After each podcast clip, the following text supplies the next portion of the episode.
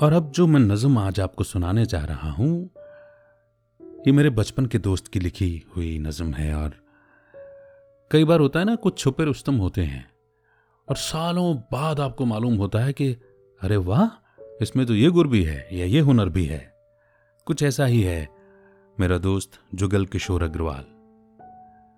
उसकी लिखी दो कहानियाँ भी पढ़ी हैं मैंने, यानी कि नरेट की हैं। कहानियों का सफ़र इस पॉडकास्ट पर आप उन्हें सुन सकते हैं, पर फ़िलहाल बहुत समय से रुका हुआ एक वादा मेरा किया हुआ मैं आज पूरा करने जा रहा हूँ और उसकी लिखी नज्म पढ़ने जा रहा हूँ। उम्मीद करता हूँ आपको पसंद आएगी।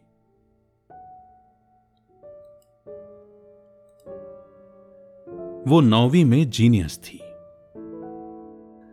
वो नौवीं में जीनियस थी और मैं नवी में एवरेज बंसी वाले की कृपा से अब हमारे रास्ते थे एक, और मंजिलें साथ थीं।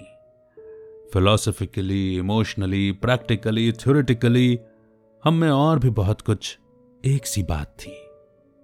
वो नौवीं में जीनियस थी, मैं नौवीं में एवरेज इतराती सी, इठलाती सी, लवोलॉजी का सामान थी।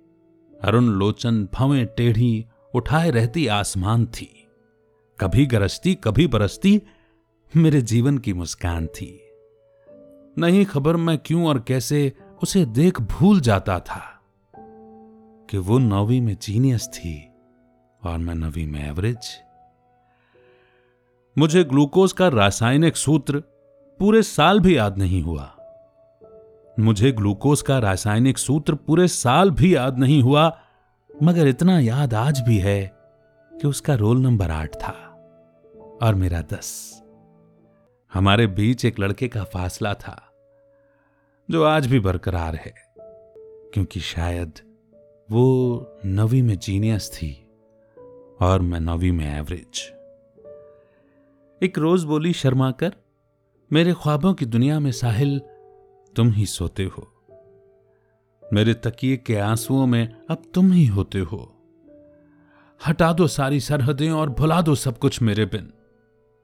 मैं भूल गया सब कुछ, और ये भी कि वो नौवीं में जीनियस थी और मैं नौवीं में एवरेज एक दिन वो रुआसी थी।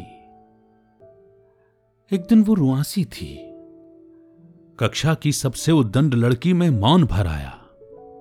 और मुझमें आँसू, बोली, ऐसा करो तुम, हमारे आड़े आने वाली दुनिया की सब बाधाओं को हटा दो तुम। ये भूल जाओ कि तुम मैं नवी में जीनियस हूँ और तुम नवी में एवरेज चेहरे पर नित नए भाव बना, रखती आफत में मेरी जान थी। वो अक्सर पूछा करती कई बार, सौ में से नब्बे बार, छोड़कर तो नहीं चले जाओगे? मैं कहता, कभी नहीं, हर बार, सौ में से सौ सौ बार।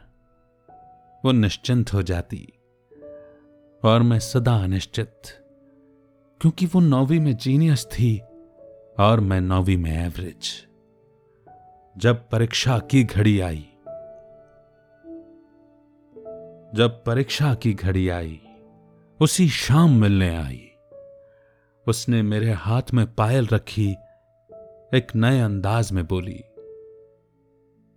मैं तुम्हारी हूँ, बस तुम्हारी रहूँगी, दिल को थोड़ा आराम दो।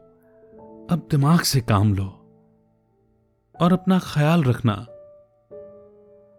अब मैं मौन था। आज भी हूँ। समझ गया था, आठ और दस के बीच से नौ को नहीं हटा पाऊँगा, क्योंकि वो हमेशा से जीनियस थी और मैं हमेशा से एवरेज।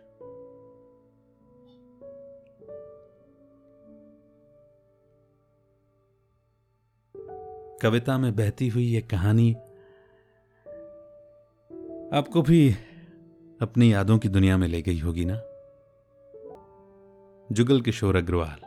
जी हाँ, मेरे बचपन का दोस्त उसी की लिखी हुई ये कविता है। क्या कहना चाहेंगे उसे ज़रूर लिख करके भेजिएगा। एक दरख्वास्त है आपसे, डिस्क्रिप्शन में दिए टेलीग्राम चैनल से ज़रूर जुड़ जाइए ताकि आपसे कोई भी अपडेट छूटे नहीं। और मैं भी यही कहूँगा कि आप रखिए अपना बेहतर ख्याल। बिना किसी बदलाव के, बिना किसी बदले अंदाज के, क्योंकि मैं यही चाहता हूँ कि आप मुस्कुराते रहें, आगे बढ़ते रहें, शाइन करते रहें। फिर होगी मुलाकात। अमित का नमस्कार, याद प्यार। जय हिंद, जय भारत।